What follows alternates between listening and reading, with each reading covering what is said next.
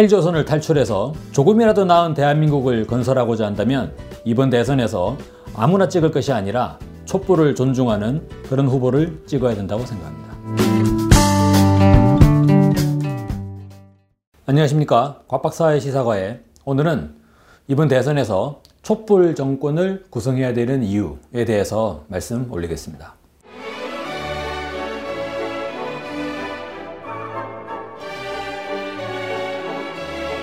대통령 박근혜가 파면당하고 5월 9일 조기 대선이 다가오고 있습니다. 이미 TV 토론에서는 대선 주자들이 어, 자기들의 정견을 이야기하고 있습니다. 하지만 TV 토론을 보고 있는 우리 국민들의 마음은 정말 답답하기 그지 없습니다. 정책과 비전을 보고 싶은데 정책과 비전은 없고 비방과 욕설만 난무하고 있기 때문입니다. 그러다 보니 일부 국민들은 내가 저러려고 촛불을 들었나? 누가 되든 관계없다. 차라리 아무나 되라 라는 식으로 이번 대선에 대해서 어, 사실상 기대를 포기하는 그러한 우려까지 나타나고 있는 상황입니다. 하지만 국민 여러분, 1700만 국민들이 광화문에서 촛불을 들었는데 촛불을 든 이유는 무엇입니까? 단순히 박근혜 대통령이 미워서 그 박근혜 1인 때문에 촛불을 들었습니까? 그렇지 않습니다. 이 대한민국을 해일조선으로 만들었던 그런 기득권 세력들, 박근혜 정권에 부역했던 부역자들을 처벌하고 적폐를 청산하기 위해서 저희는 촛불을 들었던 것입니다. 그런 측면에서 봤을 때 지금까지 어, 대한민국을 헬조선으로 만들었던 이명박 박근혜 정권의 실패, 악정에 대해서 이야기할 수밖에 없습니다. 이명박 박근혜 정권의 실정을 중단시키는 것, 이명박근혜에서 새로운 정부로 나가는 것, 그것이 이번 5월 9일 조기 대선의 방법 아닌가라고 생각이 듭니다. 박근혜 정권이 낳은 새로운 신조어 헬조선, 헬조선의 실상을 한번 살펴보겠습니다.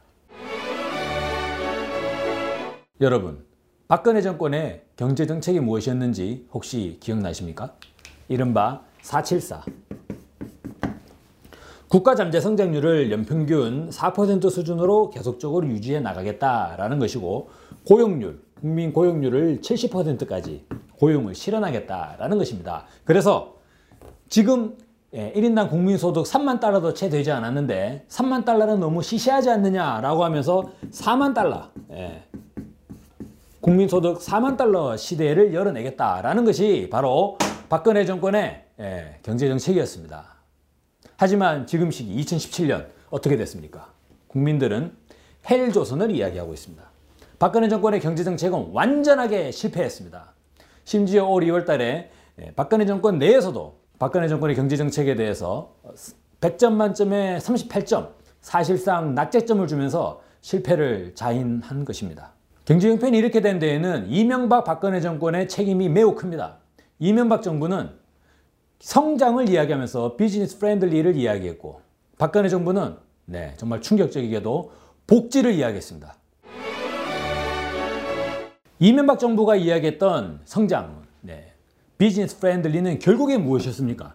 바로 4대강이었습니다.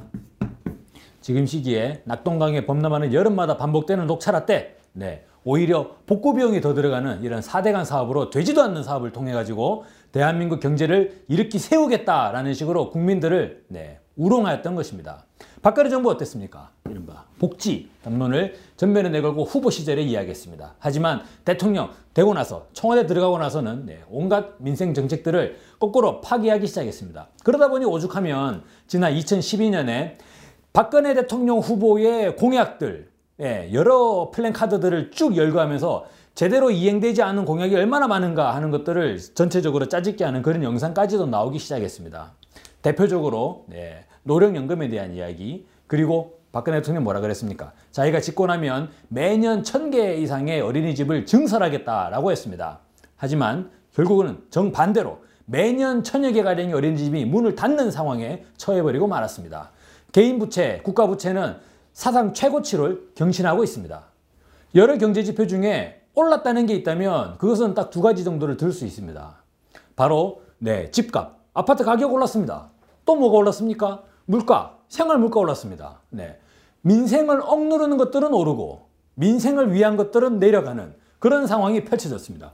결국 성장도 안 된 것이고 복지도 안 된 것입니다. 그러니까 국민들은 어떻게 됐습니까? 헬조선이라고 자주하기 시작했습니다. 그리고 바로 1700만 촛불이 불타올랐던 것입니다. 박근혜 정권은 파면당했습니다. 하지만 박근혜 정권이 파면당했다고 해서 지금 대한민국이 저절로 헬조선에서 살기 좋은 자랑찬 대한민국이 되었느냐? 명백히 그렇지 않습니다. 대한민국은 여전히 헬조선입니다. 첫 번째, 우리 국민들의 자살률이 OECD 국가 중에 1위를 기록하고 있습니다. 무려 이명박근혜 정권 내도록 네, 물론 문제의 근원을 찾자면 김대중 노무현 정부 때의 신자유주의 정책을 받아들인 것을 예외로 할 수는 없습니다. 하지만 이명박 박근혜 정권을 지나는 과정에 국민들의 자살률은 계속적으로 세계 1위를 유지했습니다.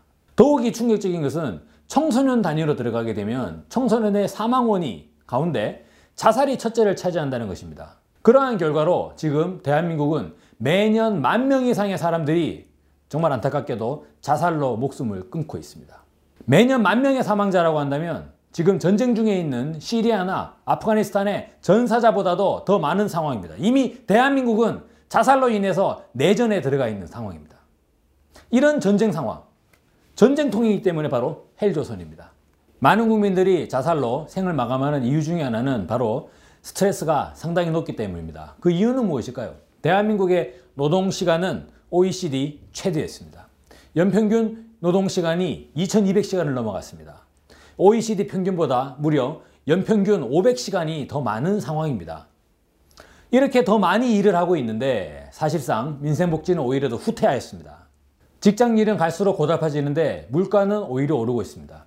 여러분, 전 세계에서 물가가 가장 비싼 도시, 네, 바로 대한민국 서울이 세계 6위를 차지했습니다. 그 중에 특히나 식료품과 옷가지 부분은 세계에서 가장 비싼 도시가 바로 대한민국 서울이 되었습니다. 오죽하면 대한민국에 들어와 가지고 서울에 살고 있는 외국인들이 물가가 너무 비싸서 놀랬다라는 내용들이 TV 예능 프로그램에 나오기까지 하겠습니까? 그래서 사실 서울에서 식료품 장을 보면 미국 뉴욕보다도 무려 50%가 더 비싸다고 합니다.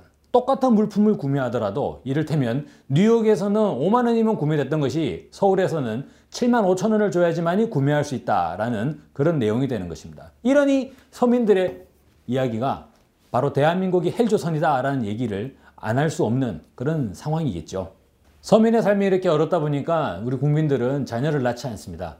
자녀를 낳지 않다 보니까 네, 출산율은 가장 최하위가 되는 것이고 결국은 대한민국 사회 전반이 고령 사회, 네, 초고령 사회로 급속하게 이제 진행되고 있는 것입니다.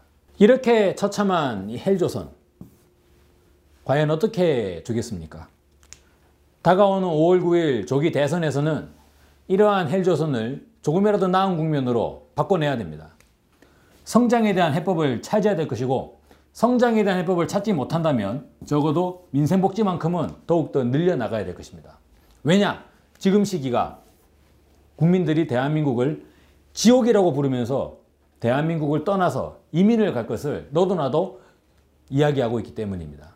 그러기 위해서는 이번 대선에서 저놈이나 저놈이나 누가 되든 관계없다 라는 이야기는 후퇴될 수밖에 없습니다. 국민들이 촛불을 들었던 이유, 국민들의 절박한 민생과 절박한 생활적 요구를 진지하게 받아들일 수 있어야 됩니다. 투표를 통해서 촛불을 존중하는 정부를 구성을 해야 됩니다. 촛불을 무시하는 세력, 촛불에 맞서는 세력, 기득권과 야합하는 세력들이 집권할 수 있는 그러한 대선이 되어서는 안 될 것입니다. 촛불의 힘을 존중하는 정부, 그런 정부를 구성할 때 대한민국의 적폐 청산, 그리고 민생의 회복은 그만큼 빨라진다고 생각합니다. 그것이 바로 이번 대선에서 저희가 촛불 정부를 구성해야 되는 이유라고 할 수 있겠습니다.